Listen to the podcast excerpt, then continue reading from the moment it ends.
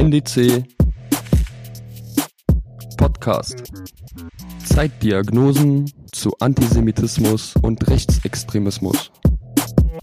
Herzlich willkommen heute bei unserer neuen Folge vom Podcast Zeitdiagnosen zum Thema Antisemitismus und Rechtsextremismus. Wir haben das letzte Mal über Rechtsrock äh, gesprochen und heute in dieser Sendung wollen wir uns ein bisschen mit dem Thema Kampfsport beschäftigen, denn der spielt auch eine große Rolle bei der Rekrutierung von extrem rechten Akteurinnen. Und ähm, dafür eingeladen haben wir oder äh, haben wir hier heute zwei Gäste. Darunter ist ähm, David Begrich vom Miteinander e.V., äh, der bei der äh, Arbeitsstelle Rechtsextremismus arbeitet und auch Robert Klaus, ähm, der zu dem Thema auch ein Buch geschrieben hat und viel zum Thema Hooligans ähm, rechtsextre in der rechtsextremen Szene ähm, forscht und schreibt. Herzlich willkommen, ihr beiden. Hallo, schönen guten Tag. Hallo, danke für die Einladung. freut mich, dass ihr da seid und freut mich auch, dass du da bist, Robert, der sich so viel äh, mit dem Thema auseinandergesetzt hat. Mm, ich würde mal behaupten, wenn wir um über das Thema Kampfsport in der in der rechten Szene sprechen, ähm, wenn man sich da so ein paar Gedanken macht, ähm, Gewalt und so das Training von äh, Gewalt, das würde ich jetzt nicht als etwas sehen, ähm, äh, was mich besonders überrascht in der rechten Szene.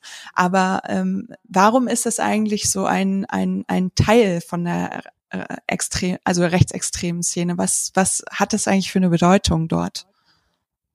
Es hat eine sehr große Bedeutung und das ist vor allem ideologisch begründet. Ähm, extrem rechte Ideologie ist immer grundlegend gewaltvoll. Slogans die Leben als Kampf beschreiben, ähm, findet man zuhauf. Das heißt, diese ganze sozialdarwinistische Tonspur oder Folie ist immer da, sie ist ganz grundlegend. Dementsprechend sind, ähm, genau wie du sagst, Kampftrainings, Kampfvorbereitungen, Kampfrhetoriken ähm, überhaupt keine Neuigkeit in der Szene.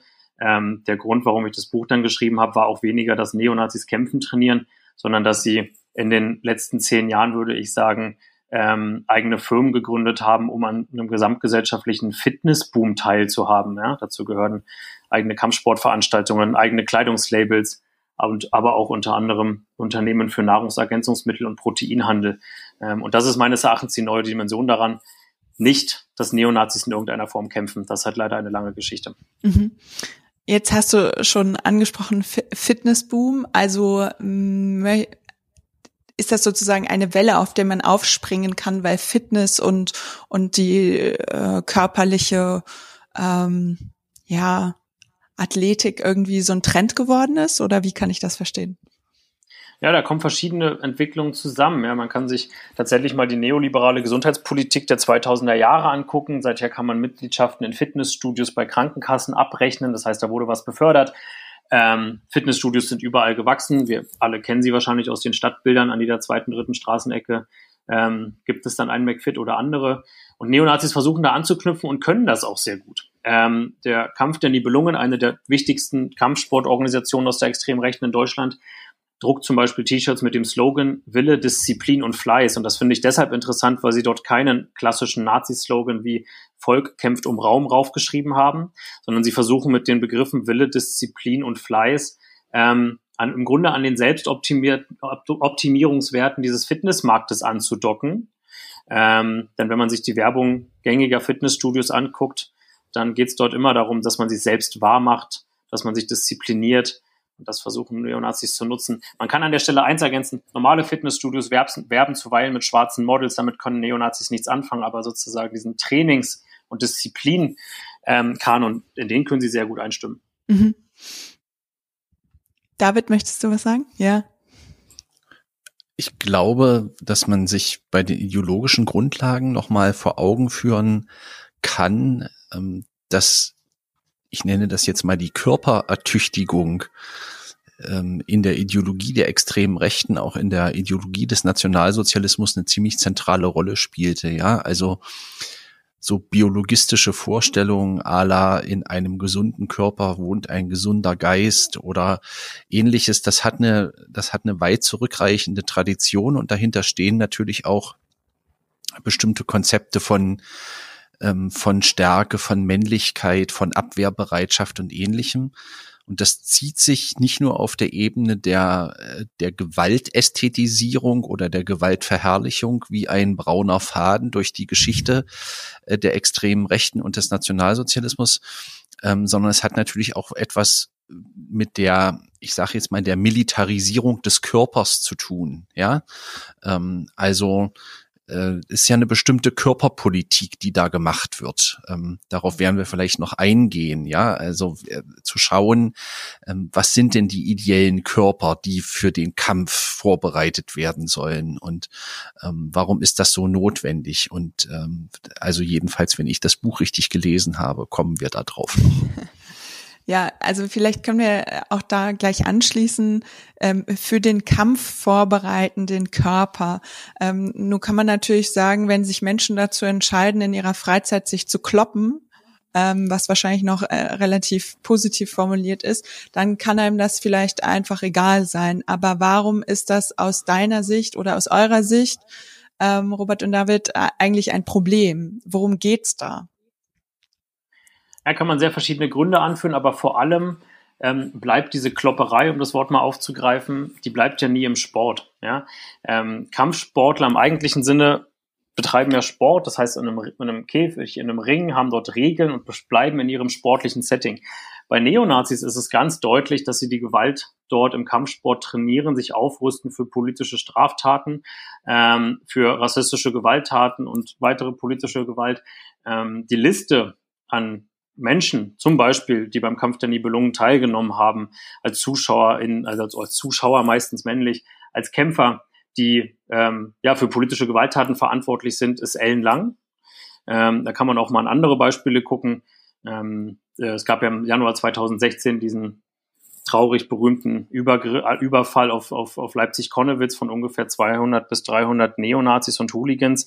Nicht wenige davon kamen aus dem Kampfsport, deswegen wird immer wieder deutlich, ähm, die trainieren nicht nur im sportlichen Setting, sondern sie trainieren immer im ideologischen politischen Auftrag. Aber da finde ich, gibt es sozusagen ein, wenn ich da mal einhaken darf, eine äh, ein Unterschied zwischen Selbstwahrnehmung und Fremdwahrnehmung. Ähm, in der Selbstwahrnehmung dieser Szene, jedenfalls so wie sie ist, wie es sich mir vermittelt, ähm, gibt es ja das szeneinterne Narrativ zu sagen, wir sind in der Anwendung von Gewalt sehr diszipliniert. Also Gewalt und Selbstdisziplinierung oder Selbstbeherrschung oder ähnliche Narrative, die gehen ja so na, vielleicht nicht gleichschrittig, aber sie sind jedenfalls Teil der, der eigenen äh, Authentifizierung oder der Selbstbeglaubigung in dieser Szene. Wie geht das zusammen mit solchen Gewaltexzessen? Also wenn ich auf der einen Seite sage, ähm, ich übe Gewalt in einem disziplinierten, exakten Rahmen aus, in dem es um Selbstkontrolle, um Selbstoptimierung und weiß ich nicht was geht und gleichzeitig vollziehe ich Gewaltexzesse auf der Straße. Wo, wo ist da die Brücke? Na, ich glaube, auch hier gibt es verschiedene Brücken. Die eine Brücke ist, dass ich diese Selbstdarstellung natürlich auch hinterfragen würde, kritisch thematisieren würde. Das ist ja auch sozusagen kein, keine große Neuigkeit, dass Neonazis ihre gewalttätige Ideologie versuchen, hinter Begriffen wie Heimat und Gemeinschaft zu verstecken. Der dritte Weg wirbt ja immer auch, also die Nazi-Partei, der dritte Weg wirbt ja auch viel damit, was man sich ähm, ähm, mit gesundem Körper, gesundem Geist, den Slogan hast du vorhin auch schon angesprochen unetwa, ähm, und geht gar nicht darauf ein, dass viele ihrer Kampfsporttrainer eigentlich aus einer rechtsextremen Hooligan-Szene kommen und ein langes Strafregister haben. Das Zweite ist, ist das, was tatsächlich sein kann, und ich glaube, das ist eine These, die man sich mal weiter angucken müsste, ähm, auch aus einer wissenschaftlichen Perspektive, ist, ob es eine Transformation rechter Gewalt gibt. Ja, das kann ich nur als Hypothese erstmal hinstellen, dass man sich anguckt, ob es in den 80er, 90er Jahren vielleicht mehr auch sozusagen so eine anarchische Form von Gewalt gab. Ähm, sehr du meinst Professionalisierung? Ja, genau.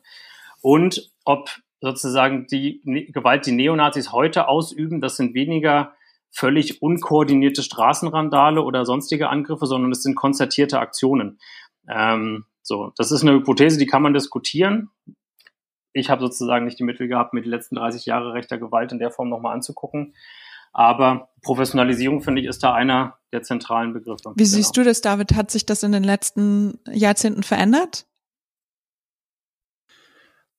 Ähm, die Antwort lautet ja und nein. Also äh, es ist wie so oft, ja, ähm, wenn wir uns die Struktur der ähm, der Straftaten, also der vor allen Dingen der rechtsextremen Gewaltstraftaten als Einzeltaten angucken, dann muss man sagen, nein. Ja, da gibt es nach wie vor eben ähm, das Primat der Gelegenheitsstruktur von zwei Neonazis sitzen in der Straßenbahn oder zwei rechtsorientierte Jugendliche sitzen in der Straßenbahn, äh, zwei Migranten steigen ein und es gibt sozusagen in, in äh, also einen Verlauf eines eines Gewaltaffekts, ja. Ähm, die Frage ist, die danach kommt, ist, sind die dafür trainiert? Also haben die genau solche Situationen vorbereitet? Das wäre die eine Frage. Und die andere Frage richtet sich eher auf solche Großereignisse wie in Chemnitz 2018 oder ähnliches, wo wir es eben mit organisierten Gruppen zu tun haben, die auch ganz genau wissen, wie sie sich gewaltförmig in einem Sozialraum verhalten, ja, also die in der Lage sind und auch gut darauf vorbereitet sind, beispielsweise eine gewalttätige Auseinandersetzung mit der Polizei nicht nur zu führen, sondern vielleicht auch mal zu gewinnen, ähm, oder äh, die in der Lage sind, äh, sich in Szenarien von ich sag mal, Straßenkampf zu bewegen oder äh, politische und weltanschauliche Gegner tatsächlich systematisch anzugreifen und, und kalt zu stellen. Also ich glaube, da drin gibt es vieles, aber ich finde diesen Gedanken der Professionalisierung im Sinne eines da sind kollektive Akteure entstanden, ähm, die sich systematisch darauf vorbereiten, äh, dass sie sozusagen außerhalb von Regularien, die in dieser Gesellschaft vorgesehen sind, Gewalt anwenden, das finde ich ziemlich plausibel. Und ich glaube, das äh, kann man auch sehen, wenn man sich so Großereignisse in den letzten, na, ich würde jetzt mal sagen, 10, 15 Jahren anguckt. Ähm, und worauf das zuläuft, äh, also diese Professionalisierung, worauf die zuläuft, ähm, da kann man natürlich so alb albtraumhafte Vorstellungen von entwickeln. Ja, da muss man nur mal nach Osteuropa gucken. Also ähm, wie das dann in der Ukraine aussieht, wenn wenn das dann in so einen Mechanismus übergeht von Milizbildung beispielsweise oder Leute sich tatsächlich auch bewaffnen. Ja, also das ist dann noch mal eine, das ist dann noch mal eine andere Qualität. Ja, wir können ja vielleicht gleich mal auf diesen Punkt eingehen, ähm, weil es gibt ja auch durchaus ähm, darüber hatte Robert auch schon geschrieben, äh, diese, diesen Aspekt der Vorbereitung worauf, ne, auf den er jetzt auch eingeht, dass also eine Organisierung wohin eigentlich, ne? Und da wird ja oft auch dieser Tag X benannt. Und da wäre meine Frage, ähm, was bedeutet das denn eigentlich, dieser Tag X in der rechten Szene? Und ähm, genau. Wer möchte? ähm, ich würde gerne vorher einen Satz nochmal zum Thema Professionalisierung sagen und dann sofort darauf Ja. antworten, wenn das okay ist. Ähm, ja, Professionalisierung sehe ich da drin auch. Der Begriff spielt in dem Buch ja auch eine große Rolle. Und ich glaube auch, dass es, also es macht hier Sinn, auch den Begriff von Professionalisierung sich auf verschiedenen Ebenen anzugucken, mindestens auf zweien. Nämlich zum einen zu verstehen, ne, dass es mittlerweile Neonazis gibt und auch kollektive Akteure tatsächlich, die sich daraus finanzieren, die daraus einen Beruf gemacht haben und damit sich ja auch absichern. Und das zweite sind tatsächlich die, ist die Qualität von Kampfsport und Kampffähigkeiten sozusagen, die sich weiterentwickelt. Und die beiden Ebenen von Professionalisierung gehen ja überall miteinander einher. Also wenn man etwas hauptamtlich macht quasi, ähm, kann man Dinge auch besser, besser tun. Ähm, dieser Tag X, da muss man ja sagen, also diese Metapher vom Tag X, die gibt's ja in ganz verschiedenen gesellschaftlichen Bereichen. Ja, die bezeichnet ja immer so einen Tag X, an dem was Bestimmtes passiert. Und in der Neonazi-Szene kenne ich sie vor allem als so Code für eine Erlösungserzählung. Das heißt, bei all den Recherchen kenne ich kaum einen Plan, wie dieser Tag X ganz genau herbeigeführt werden soll. So den, den, den, den Plan, wie der Staatsstreich funktioniert, welche Häuser man besetzen muss, welche Leute man verhaften müsse, sozusagen, das kenne ich eigentlich kaum. Und trotzdem funktioniert das als Erlösungserzählung und damit auch ein Mys Stück mystifiziert, nämlich ähm, dieser lange herbeihersehnte Tag, an dem man die Demokratie stürzt, alles, was man an ihr so verachtet, das heißt Geschlechtergleichstellung, internationale Migration, das wird ja alles der liberalen Demokratie zugeschrieben. Ähm, und auf diesen Tag X hin wird trainiert. Das heißt, er entwickelt sehr hohe Motivationskraft. Dann könnte man ja sagen, okay, dieser Tag X, der wird zwar in einigen Chatgruppen und in Neo Rechtsrockliedern vielfach besungen, aber der kommt der jetzt wirklich? Dann würde ich sagen, man, es macht, also man, man darf auch nicht nur sozusagen diesen, diese Kampfsportblase bei Neonazis isoliert betrachten, sondern man kann sich ja mal die rechtsterroristischen Attentate und Attentatspläne der letzten Jahre angucken. In einigen davon war von Tag X die Rede. Wir haben gerade schon kurz über Chemnitz geredet. Die Gruppe Revolution Chemnitz, die kurz nach August 2018 entstanden ist, die wollte einen bewaffneten Umsturz an diesem Tag X am 3. Oktober 2018 durchführen und fühlte sich offensichtlich hochmotiviert dazu. Mhm. David?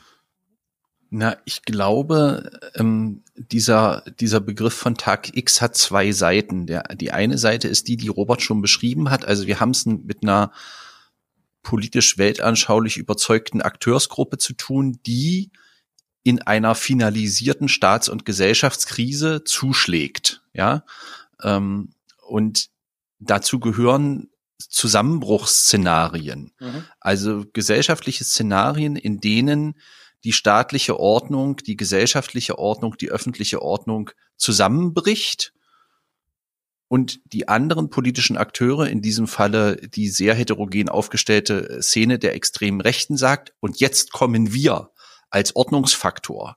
Ja, ähm, ob das dann politischer Ordnungsfaktor ist oder ein militärischer Ordnungsfaktor oder beides ineinander übergeht, dazu gibt es ein breites Spektrum an, an Auffassungen. Aber ich will noch mal daran erinnern, es gab ja diese berühmte Rede von, von Markus Frohnmeier ähm, von der AfD, der vor Jahren in einer Veranstaltung der jungen Alternative weiß nicht, ob es die, diese Veranstaltung war, aber jedenfalls so sinngemäß, sinngemäß gesagt hat, wenn wir kommen, dann wird aufgeräumt, dann wird ausgemistet, dann wird wieder Politik für das Volk und nur für das Volk gemacht.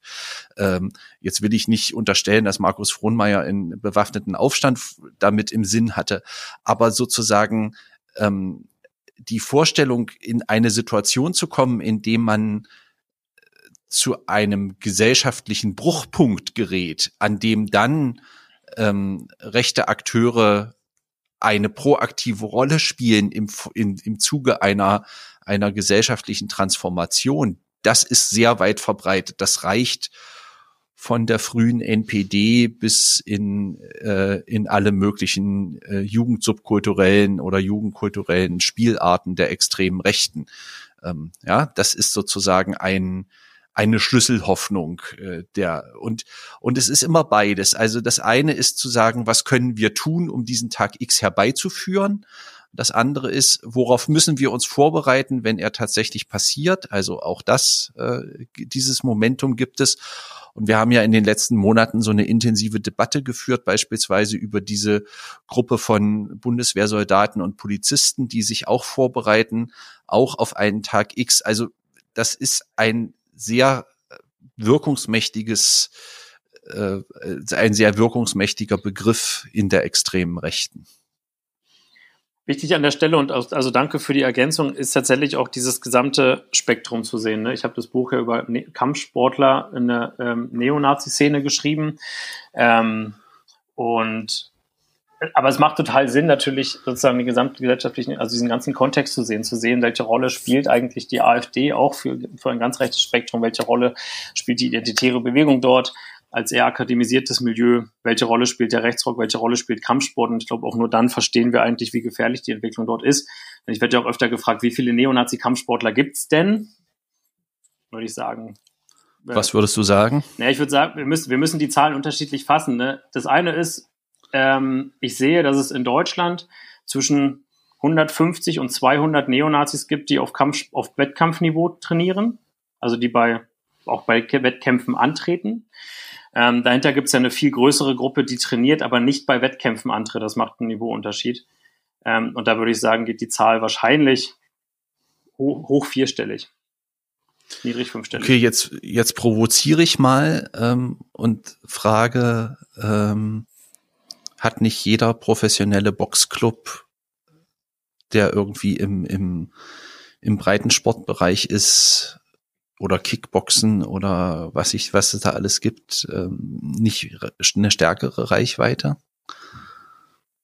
Stärkere Reichweite als was? Als die Zahl, die du jetzt beschrieben hast. Ja. Und was macht den Unterschied? ich verstehe sozusagen nicht, was das Argument, also wo ist, äh, was macht den Unterschied? Also genau. wo, wo, wo ist sozusagen das Gefahrenmoment zu sagen, ne, also wir sind ja, wir sind jetzt mal ganz naiv und sagen, Leute, die sich gewaltaffin durch die Kante bewegen, gibt's viele, wenn der Tag lang ist. Mhm. Wo ist der qualitative Unterschied zu dem Milieu, das du beschreiben willst oder für das du sensibilisieren willst? Also grundsätzlich können wir festhalten, dass dieser ganze Kampfsportmarkt riesig ist in Deutschland, so unübersichtlicher ist. Reden wir, glaube ich, von der zweitgrößten Sportdisziplin jenseits von Fußball. Das, ähm, da drin bilden Neonazis tatsächlich eine kleine Gruppe. Man muss aber immer mit der Kopf behalten, dass sie natürlich hoch ideologisiert und hochgefährlich dadurch sind, wenn sie ihre Gewaltkompetenzen mit Ideologie verbinden. Ähm, der zweite Punkt, den wir da aber auch ansprechen können, ist, ähm, ich, Neonazis sind nicht die einzige menschenfeindliche, meines Erachtens auch gefährliche Gruppe im Kampfsport. Wir könnten genauso auch, auch mal über Islamismus im Kampfsport in Deutschland reden. Auch das ist ein Thema, was es dort gibt. Mhm. Also Kampfsport ist ja, wir haben da jetzt so selbstverständlich drüber gesprochen, aber du hast das auch schon in, in dem Text erwähnt, das ist ja, da äh, subsumieren sich ja viele verschiedene Kampfsportarten, nicht wahr? Also mhm. das ist nicht nur, ähm, das kann auch äh, Thai-Boxen sein oder genau, ne? Soll ich das ausführen? Ja, oder? gerne. Entschuldigung. genau. Naja, also ähm, wenn man sich die ganze Landschaft anguckt, dann müssen wir eigentlich von, von der Landschaft des Kämpfens in Deutschland reden. Ähm, ne, da gibt es dann Kampfsport, dann gibt es Kampfkunst, dann gibt es Selbstverteidigung. Man kann auch militärisch, Militär natürlich noch dazu packen. Ähm, die, aber wenn man die Begriffe nimmt, Kämpf, Kampfsport, Kampfkunst und Selbstverteidigung, dann unterscheiden sie sich ein bisschen. Weil Kampfsport heißt ja, dass man sich in einem sportlichen Setting in einen Wettbewerb begibt. Da gibt es dann Regeln ne, und einen Wettbewerb darum, wer der Bessere ist. Bei Kampfkunst geht es eher auch um Vermittlung von Be Bewegungsabläufen. Da wird nicht immer alles im Wettbewerb gemacht. Und viele Kampfkunstbereiche sind ja mit dem Begriff von Budo verbunden. Das heißt, mit einer Idee sozusagen, wie man einen, naja, einen respektvollen Wertekanon befördert. Darüber kann man auch kritisch reden. Weiß nicht, ob wir das an dieser Stelle tun wollen. Selbstverteidigung wiederum ist ähm, auch ein ambivalenter Bereich, weil Selbstverteidigung erstmal harmlos klingt. Ne? Es klingt nach Verteidigung, es klingt danach, dass man sich sozusagen zur Wehr setzt, wenn man angegriffen wird. Interessant daran ist aber, dass Selbstverteidigungstechniken wie das israelische Krav Maga zum Beispiel auch in diversen fremden Legionen im Militär gelehrt werden. Das heißt, wenn wir uns Straßenkampftechniken angucken, dann sind Selbstverteidigungsarten ähm, teilweise die naheliegendsten. Insofern, wenn man in dieser ganzen Reihe von Boxen, Kickboxen, Judo bis hin zu Krav Maga und was es da alles gibt, wenn man sich anguckt, wo sind rechte Gewalttäter vor allem verortet, dann würde ich sagen, ja, es ist zum einen Selbstverteidigung und bei den Kampfsportdisziplinen die Arten, die sich am realen Kampf orientieren, das heißt Kickboxen und zum Beispiel Mixed Martial Arts. Judo hat da tatsächlich weniger ein Problem, ähm, weil sie einfach nicht in der Form so kampftauglich sind. Ähm, Unter anderem, es gibt bestimmt mehr Gründe. Ja, Du sprichst es ja schon an, also oder hast es schon eingangs angesprochen. Es gibt ja regelrechte, also das passiert ja alles nicht nur im Privaten, sondern auch im Öffentlichen. Da werden Kämpfe organisiert, wo ZuschauerInnen reinkommen und dafür Geld bezahlen. Und wir hatten das auch schon im letzten Podcast zum Thema Rechtsrock besprochen. Da steckt ja auch nicht nur eine Professionalisierung dahinter, sondern auch eine Kommerzialisierung. Ne? Also damit wird äh, regelrecht Geld verdient. Welche welche Rolle spielt das denn eigentlich? Es spielt eine große Rolle. Ähm, diese Professionalisierung geht meines, also die ist ohne Kommerzialisierung gar nicht denkbar. Ne? Mit den Geldern, die umgesetzt werden, können Menschen zum Beispiel auch Berufe mach, daraus machen oder sich entsprechendes Equipment kaufen. Ähm, ich glaube, dass die Gelder, die mit Kampfsport in der extremen Rechten in Deutschland umgesetzt werden, noch lange nicht so hoch sind wie bei Rechtsrock. Das liegt einfach daran, dass im Rechtsrock ja CDs verkauft werden, ähm, in sehr hoher Auflage, was im Kampfsport so nicht möglich ist. Das heißt, die Gelder im Kampfsport ähm, re reduzieren sich eigentlich auf Ticketverkauf und auf den Vertrieb von, von Ausrüstung, T-Shirts, Boxhandschuhe, ähm, Jogginghosen, ähnliche Sachen. Ähm, da muss ich also schätzen, wie hoch die, wie hoch der Umsatz ist. Ich würde sagen, also der liegt im fünfstelligen Bereich, kommt also bei weitem nicht an die Umsätze ran, die der Rechtsrock macht. Allerdings muss man dazu sagen, dass der Security-Bereich hier wichtig wird. Ähm, die wirklich sehr, sehr viele Neonazis, die Kampfsporterfahrung haben, sind, irgend, sind, sind Mitarbeiter einer Security-Firma, betreiben teilweise eigene Security-Firmen. Ähm, wir haben es ja vorhin schon auch, wir haben schon öfter das Schlagwort Chemnitz erwähnt.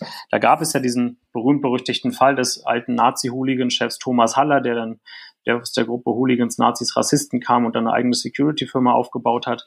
Ähm, dort werden meines Erachtens viel größere Beträge umgesetzt. Das ist meines Erachtens die große Jobbörse.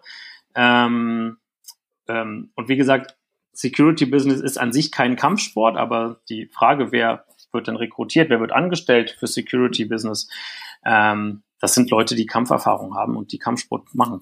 Das heißt, da gibt es einen ganz engen Link zu. David. Da fällt mir noch mal die Frage ein.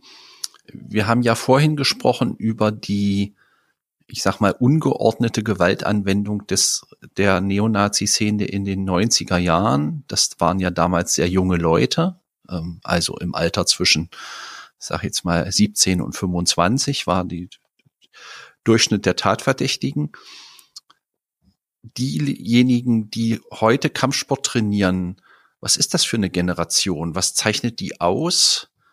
Ähm, was hat die geprägt? Also welche, welche jugendkulturelle Prägung haben die vielleicht auch? Welche Erfahrungen bringen die mit? Ähm, und was haben die für ein kollektives Selbstbewusstsein? Oder gibt es überhaupt ein kollektives Selbstbewusstsein? Das sind jetzt ein bisschen viele Fragen auf einmal, aber so in dem, mhm. in dem Dreh, das würde mich interessieren. Mhm.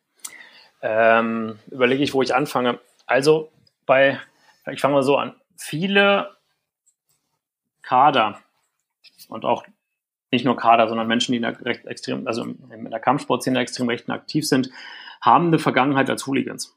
Das heißt, die ähm, Gewalterfahrungen wurden oftmals in der Hooligan-Szene und somit auch im Fußballkontext gesammelt. Das, so, das, da geht es bei einigen nicht nur um eine primär politische Sozialisation, sondern oftmals um eine Fußballsozialisation, wo, ähm, glaube ich, auch so Mechanismen von kollektiver Darstellung von Härte, kollektiver Darstellung von Gruppenidentität und Männlichkeit sehr eingeübt worden sind. Das heißt, viele haben, soweit ich auch aus den Gesprächen sagen kann, auch tatsächlich auch ähm, Gewalterfahrungen mit und gegen Polizei gemacht. Ähm, und jugendkulturell sind sie meines Erachtens sehr stark tatsächlich auch geprägt durch die US-amerikanischen Vorbilder im Kampfsport. Ähm, das kann man an ein paar Sachen festmachen. Das Logo des Kampfes der Nibelungen, dieser KDN-Schriftzug, der ist im Layout der amerikanischen UFC gehalten. Das ist kein Zufall. Ja, die amerikanische UFC, die werden hier vielleicht nicht viele kennen. Das ist die Ultimate Fighting Championship. Und es gibt kein, keine hochkommerzialisiertere Kampfsport-Promotion auf der ganzen Welt. Ähm, das ist die Promotion, die Mixed Martial Arts berühmt gemacht hat, die es geschafft hat, mit dem Mixed Martial Arts das klassische Boxen zu ähm, verdrängen. Die UFC hat eine eigene Casting-Show, so wie Deutschland sucht den Superstar nur für Kampfsport. Die haben ein eigenes Spiel bei auf der PlayStation rausgebracht. Also sozusagen, sie bedienen alle Seitenfelder, die man sich so jugend- und popkulturell denken kann. Und ich und in deren Windschatten tatsächlich sehr weit gedacht, versucht der Kampf der Nibelungen auch ein Stück weit zu segeln.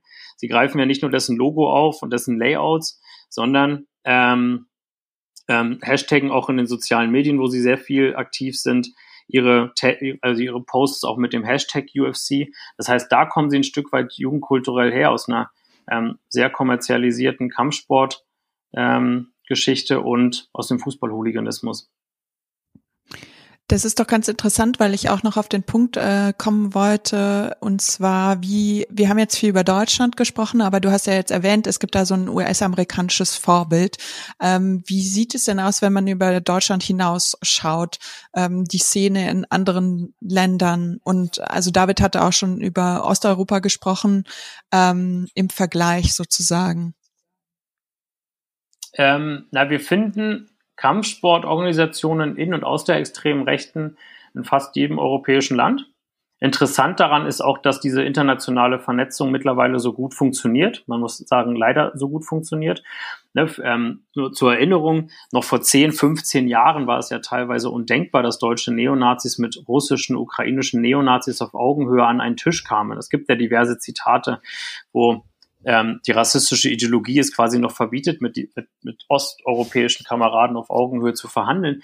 Da hat sich was gedreht. Ja, also mittlerweile gibt es ja eher Aussagen ähm, von na, Größen der Szene, die fast schon neidvoll nach Osteuropa gucken, weil sie dort sozusagen ihr Ideal von möglichst wenig migrationsgeprägten weißen Gesellschaften idealisiert sehen, weil sie dort sozusagen auch ein, also in ihrer Wahrnehmung, ja, ein, ein, ein auch noch eine militarisierte Männlichkeit sehen, die sie in Deutschland so nicht mehr erkennen können teilweise.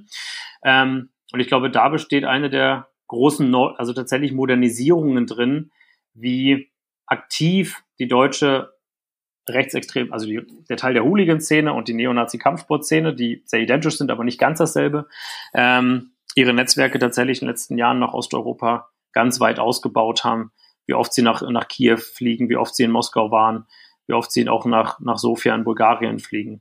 Ähm, insofern sehen wir ein sehr, Europä sehr ähm, agiles europäisches Netzwerk. Und ich glaube, das ist die Tendenz, die es, also es ist ein fragiler Prozess, der dort stattfindet, sozusagen, eine, diese Identitätsbildung auf gesamteuropäischer Ebene.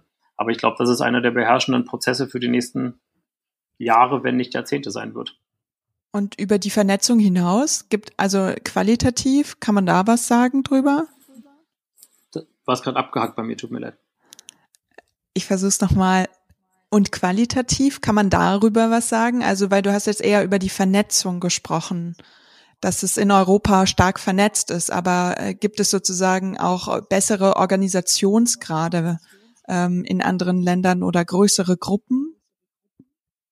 Ach so, ja, die gibt es.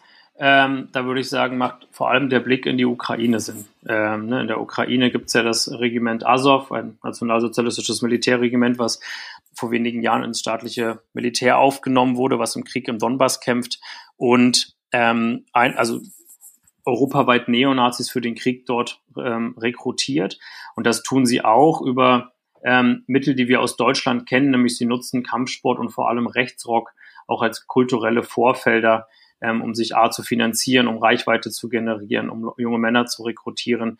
Ähm, deswegen ist die Entwicklung in der Ukraine, glaube ich, die prägendste in den letzten Jahren. Durch Corona natürlich etwas unterbrochen, aber in den Jahren 2016, 17, 18, 19 fanden gerade in Kiew in den größten Hallen der Stadt ähm, sehr große Neonazi-Festivals statt, die nicht von einer Repression betroffen waren, wie es sie in Deutschland ja zu, zuweilen gibt. Damit will ich übrigens überhaupt nicht sagen, dass in Deutschland nicht mehr passieren könnte, aber eine derartige Sanktionslosigkeit, wie sie in der Ukraine sich in den letzten Jahren entwickelt hat, ähm, hat dazu geführt, dass die, dass tatsächlich Kiew zu, zu, sich zum Eldorado der internationalen Neonazi-Szene entwickelt hat. Die waren ja alle da. David wollte, glaube ich, noch was sagen. Ich wollte daran die Frage anschließen, ähm, solche Bewegungsformate funktionieren ja ganz oft auch über einen Soundtrack, also ähm, die auch, der auch ein Lebensgefühl mit vermittelt. Ähm, was ist die Musik der Kampfsportszene, der Neonazi-Kampfsportszene? Also für einen Teil, ich glaube, es ist ausdifferenziert, ja, da kann ich gleich auch nochmal zu sagen, aber ein, für einen Teil ist es der Hardcore aus dem NS Straight Edge. Ähm, das heißt auch ein, ein, ein Appell an, ähm, also sozusagen die Idee, sich fit zu machen als politischer Soldat für politische Kämpfe, für den Straßenkampf, geht immer einher sozusagen mit der Idee von Selbstreinigung und von Verzicht, ein Stück weit auch Katharsis, ähm, die da die ganze Zeit angerufen wird. Ähm, das heißt, in der, in dem Kampf, in der Neonazi-Kampfsportszene hat auch eine Idee von Veganismus mehr Einzug gehalten als an anderen Ecken und dort verläuft ja auch eine Sollbruchstelle in der Szene. Also wenn man sich anguckt, wie eine Gruppe wie Vardon 21 aus Thüringen den Veganismus und Straight Edge Gedanken stark vor sich herträgt als sehr elitären Gedanken von Disziplinierung, dann ist der nicht allen in der Szene vermittelbar. Ähm, und darüber herrschen ja auch Konflikte.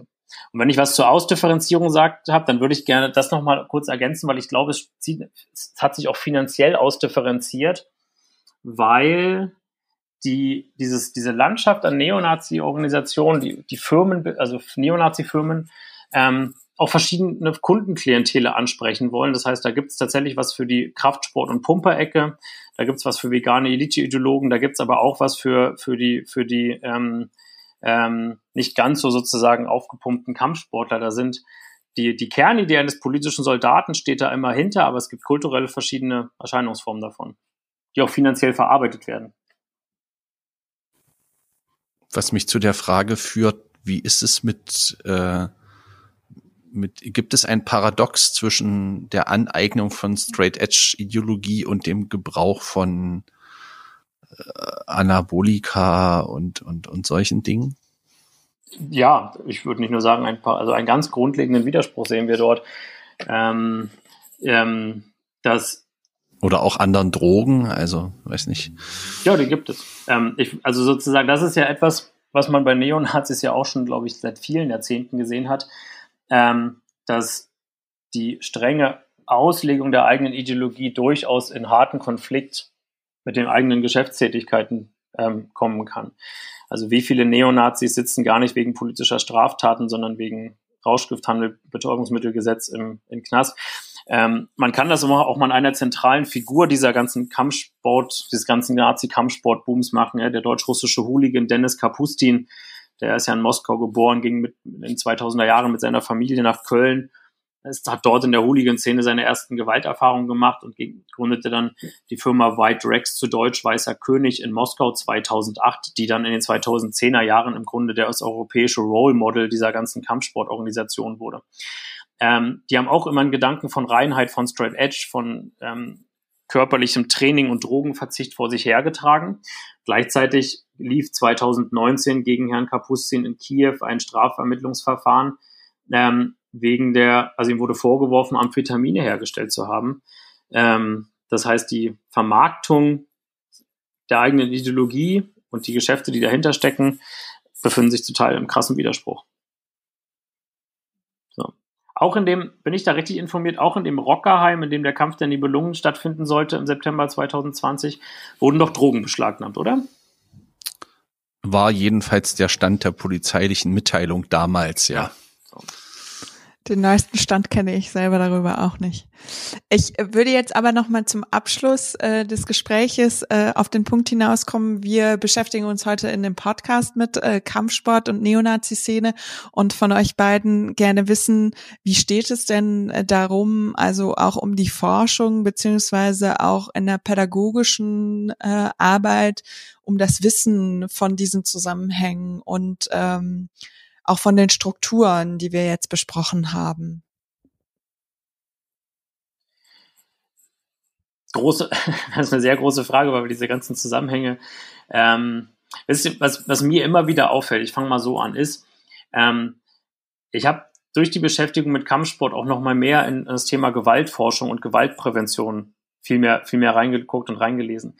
Was mir dabei sehr stark auffiel, ist, dass sich ein Großteil der Literatur zu Gewaltforschung, zu Gewaltprävention, auch zur Frage, ob Kampfsport ein Mittel der Gewaltprävention sein kann, beschäftigt sich zu fast 100 Prozent mit Schul Schüler- und Jugendgruppen.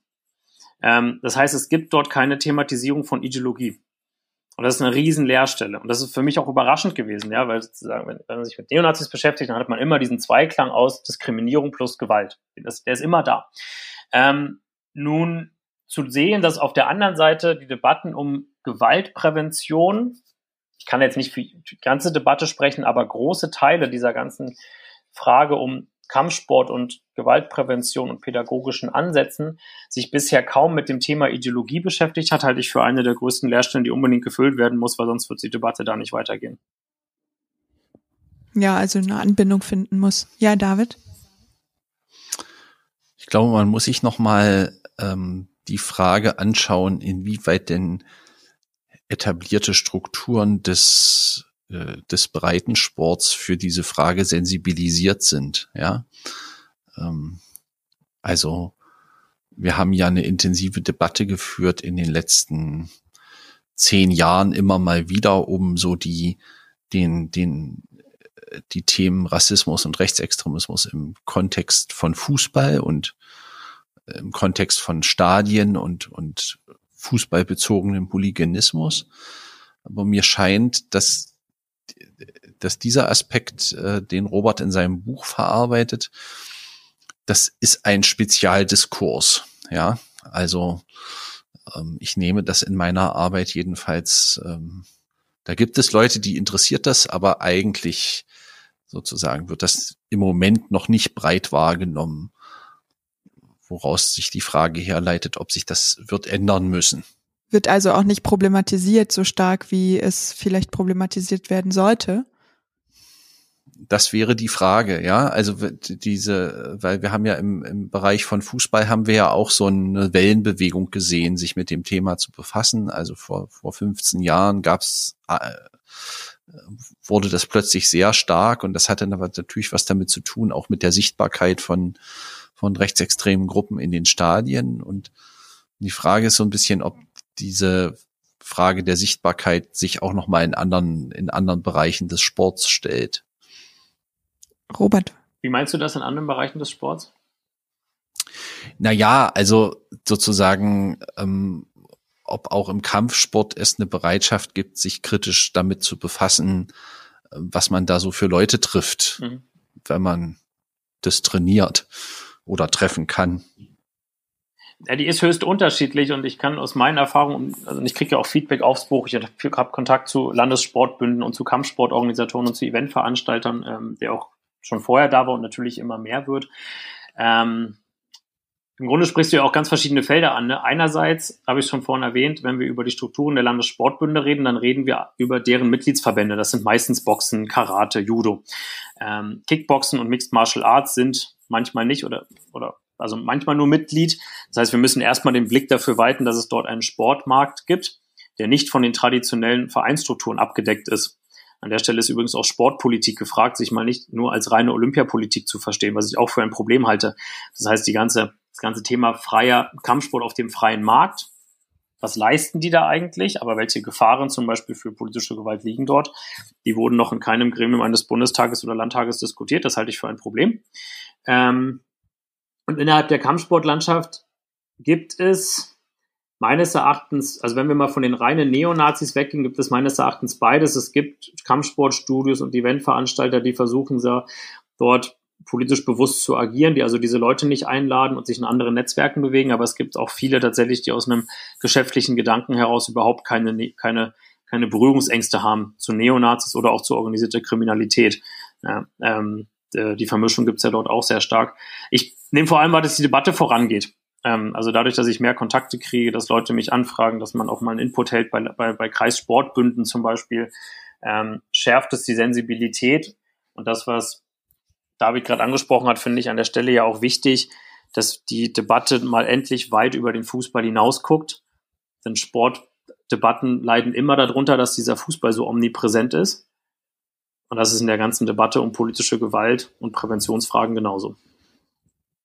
Ja, ich kann mich auch nicht besonders gut daran erinnern, dass nach diesem besagten Überfall auf Konnewitz sowas thematisiert worden wäre. Ne? Also da geht es dann eher um die ideologische Ausrichtung und was drumherum passiert ist, aber ähm, diese organisierte Kampfsportszene, die da so hintersteckt und wie die Verbindung dazu ist, ähm, das auch zu thematisieren, das ist ja total notwendig. Mhm. Ich bin darüber ans Thema gekommen. Ich weiß nicht, ob ihr es gelesen habt, müsst ihr auch nicht, aber das Buch, was ich vorher geschrieben habe, war ja 2017 über die Hooligan-Szene und da gibt es ein Kapitel zu Kampfsport drin und darum wiederum spielt das Imperium Fight aus Leipzig eine große Rolle. Aber sozusagen, das Habe ich gelesen, wa? Das ist, wie bitte? Habe ich gelesen, wa? Das ist die. Schön. Ähm, aber das, das ist sozusagen auch die Entwicklung dahin. Ne? Also man sieht, das haben wir jetzt ja ein, ein Stück weit besprochen, wie ähm, solche Gewaltinszenierungen auch aus der Hooligan-Szene kommen, wie sie eine große Rolle spielen in der extremen Rechten und wie sie dort finanziell vermarktet werden. Dann gib doch mal einen Ausblick. Ähm, also wohin wird sich das entwickeln? Also gibt es eine, geht die Entwicklung in die Breite oder gibt es eine Militarisierung der Szene oder was wird passieren? Ähm, ich kann euch ein paar wichtige Faktoren benennen, die darauf Einfluss haben. Ja, ein, eines davon trägt einen sehr sperrigen Namen, nämlich die Fortsetzungsfeststellungsklage beim Landgericht Dresden. Dort wird nämlich verhandelt, ob das Eventverbot des Kampfes der Nibelungen 2019 rechtens war oder nicht. Und hinter diesem Begriff der Fortsetzungsfeststellungsklage ähm, verbirgt sich im Grunde die Frage, ob wir in den nächsten Jahren hochkommerzialisierte große Neonazi-Fight Nights sehen werden oder ob sie im Grunde in Deutschland verboten sind. Das hat sehr große Tragweite, dieses, dieses Verfahren, was aber dieses Jahr noch nicht ausgetragen wird. Ähm, die, der nächste Faktor ist tatsächlich die Frage, wie sich die ganz breite Landschaft an Kampfsportverbänden, an Kampfsportgyms auch staatlicher Politik und Zivilgesellschaft dazu verhält. Also eine, wie immer eine kritische Öffentlichkeit, eine kritische Debatte dazu und auch eine Debatte um Präventionsmaßnahmen innerhalb der Verbände tut dringend Not. Ähm, das ist etwas, was ich, was wir, was ich sehe. Das Gewaltinteresse bei Neonazis wird nicht abnehmen und die Militarisierung, ich glaube, die ist ein Stück weit schon da. Ähm, denn auch, also da sind wir wieder in einem anderen Bereich, aber die, die äh, Menschen aus der Gruppe Nordkreuz und Unita, die haben auch alle einen Kampfsporthintergrund. Fast alles Kickboxer. Glaubst du, es wird, David? Da steckt mehr, mehr, mehr Militarisierung. Nee, das war eine offene Frage. Ich kann das gar nicht beurteilen, sondern es ist eher so ein Momentum, was ich mich frage, weil ich den Eindruck habe, dass es ähm, spektrenübergreifend in der in der Szene den Hang zu so einer Art Selbstfinalisierung gibt. Ja, also ähm, nach dieser Aufbruchstimmung aus der in Anführungsstrichen Flüchtlingskrise und allem, ähm, was die zur Folge hatte, gab es ja so eine gewisse Ernüchterung, ähm, dass man da nicht zum Durchbruch gekommen ist. Und ähm, ich habe den Eindruck, dass man, dass es jetzt so eine so eine Warteposition oder Lauerstellung gibt, zu sagen, na ja, ähm, die gesellschaftliche Grundkonstellation wird wird schwieriger werden oder äh, wird wird sich dahingehend verändern. Ähm, dass solche Dinge möglich sind. Und du hast das ja schon ein bisschen skizziert, ne, mit, mit, mit Nordkreuz und, und allem, was damit zu tun hat. Ähm, äh, wir haben es hier ja nicht, habe ich, bin ich ja vorhin darauf eingegangen, oder da meine Frage ist ja darauf eingegangen. Wir haben es ja nicht mit, mit 17-Jährigen zu tun, die sozusagen eine spontane Gewaltaffinität haben, sondern wir haben es mit Leuten zu tun, äh, die, die eine Jahrzehnte Gewaltsozialisation haben und ähm, bei denen natürlich sich vielleicht auch irgendwann mal die Frage stellt zu sagen, na ja, diese klassischen Mittel der Gewaltanwendung auf der Straße, ähm, so professionalisiert wie sie sind, sind ja in Anführungsstrichen gut und schön und sind irgendwie auch ähm, eine momentanige Selbstwirksamkeitserfahrung, aber sie sind natürlich nicht in einem breiteren Sinne politisch wirksam. Und das ist so ein bisschen das, wo das so, also wo so ein bisschen meine Frage oder vielleicht auch meine Befürchtungen hingehen, ähm, dass wir es mit einer Entwicklung zu tun haben könnten, wo wir Leute, die auf einem relativ hohen Niveau ähm, Gewalt ausüben, sich weiter professionalisieren könnten. Ne? Ja, was ich da immer im Hinterkopf habe, ist, ähm, und also mir ist es an der Stelle immer wieder wichtig zu betonen, dass der Kampfsport in der extremen Rechten ja so eng mit Wehrsport verknüpft wird. Ähm, die, also wie viele Fotos kenne ich von diesen Kampfsportgruppen, die nach Zentral- und Osteuropa fahren oder auch teilweise nur in Deutschland nach Usedom auf diverse Schießanlagen. Deswegen habe ich das Gefühl, diese Militarisierung ist ein Stück Teil, also ein Stück weit schon da. Ähm, ne, wenn wenn ähm, Kader vom Dritten Weg bei paramilitärischen Camps in Osteuropa teilnehmen, vielleicht haben wir, haben wir es noch zu wenig im Blick. Vielleicht gibt es sozusagen zu wenig mediale Aufmerksamkeit dafür, aber ich glaube, die ist eigentlich schon da. Okay. Ja, die Zeit ist, die Zeit ist abgelaufen und ähm, Anna ist gerade offline. Wir haben gesprochen mit Robert Klaus über sein Buch Ihr Kampf, wie die Europas extreme Rechte sich auf den Umsturz vorbereitet, erschienen im Verlag Die Werkstatt in Göttingen dieses Buch ist wann erschienen, Robert? Im September 2020. Erschienen im September 2020. Ich ähm, habe es relativ schnell gelesen und habe wirklich viel draus gelernt und sehr viel mitgenommen über einen Bereich, den ich, muss ich ganz ehrlich sagen, wirklich nur am Rande äh, war und zur Kenntnis genommen habe. Robert, ganz herzlichen Dank, dass du hier in diesem Format mit uns geredet hast. Wir stellen die Geschichte online und vielleicht hören wir uns zu irgendeinem Teilaspekt in diesem Format wieder. In diesem Sinne, ganz herzlichen Dank und bis bald. Danke für die Einladung. Tschüss. Oh, da war ich jetzt weg. Das Internet ist äh, kurz ausgefallen. Aber ich hoffe, ihr habt einen guten Abschluss gefunden. Ich glaube, wir haben bis hierhin alles äh, besprochen. Ich danke euch herzlich, äh, dass ihr da gewesen seid. Bei diesem Podcast geht es aber auch in zwei Wochen weiter. Da wollen wir nämlich zum Thema AfD und Verfassungsschutz sprechen. Und ich hoffe, dass äh, ihr, liebe Zuhörerinnen und Zuhörer, da wieder dabei seid und wünsche bis dahin eine gute Woche. Ciao.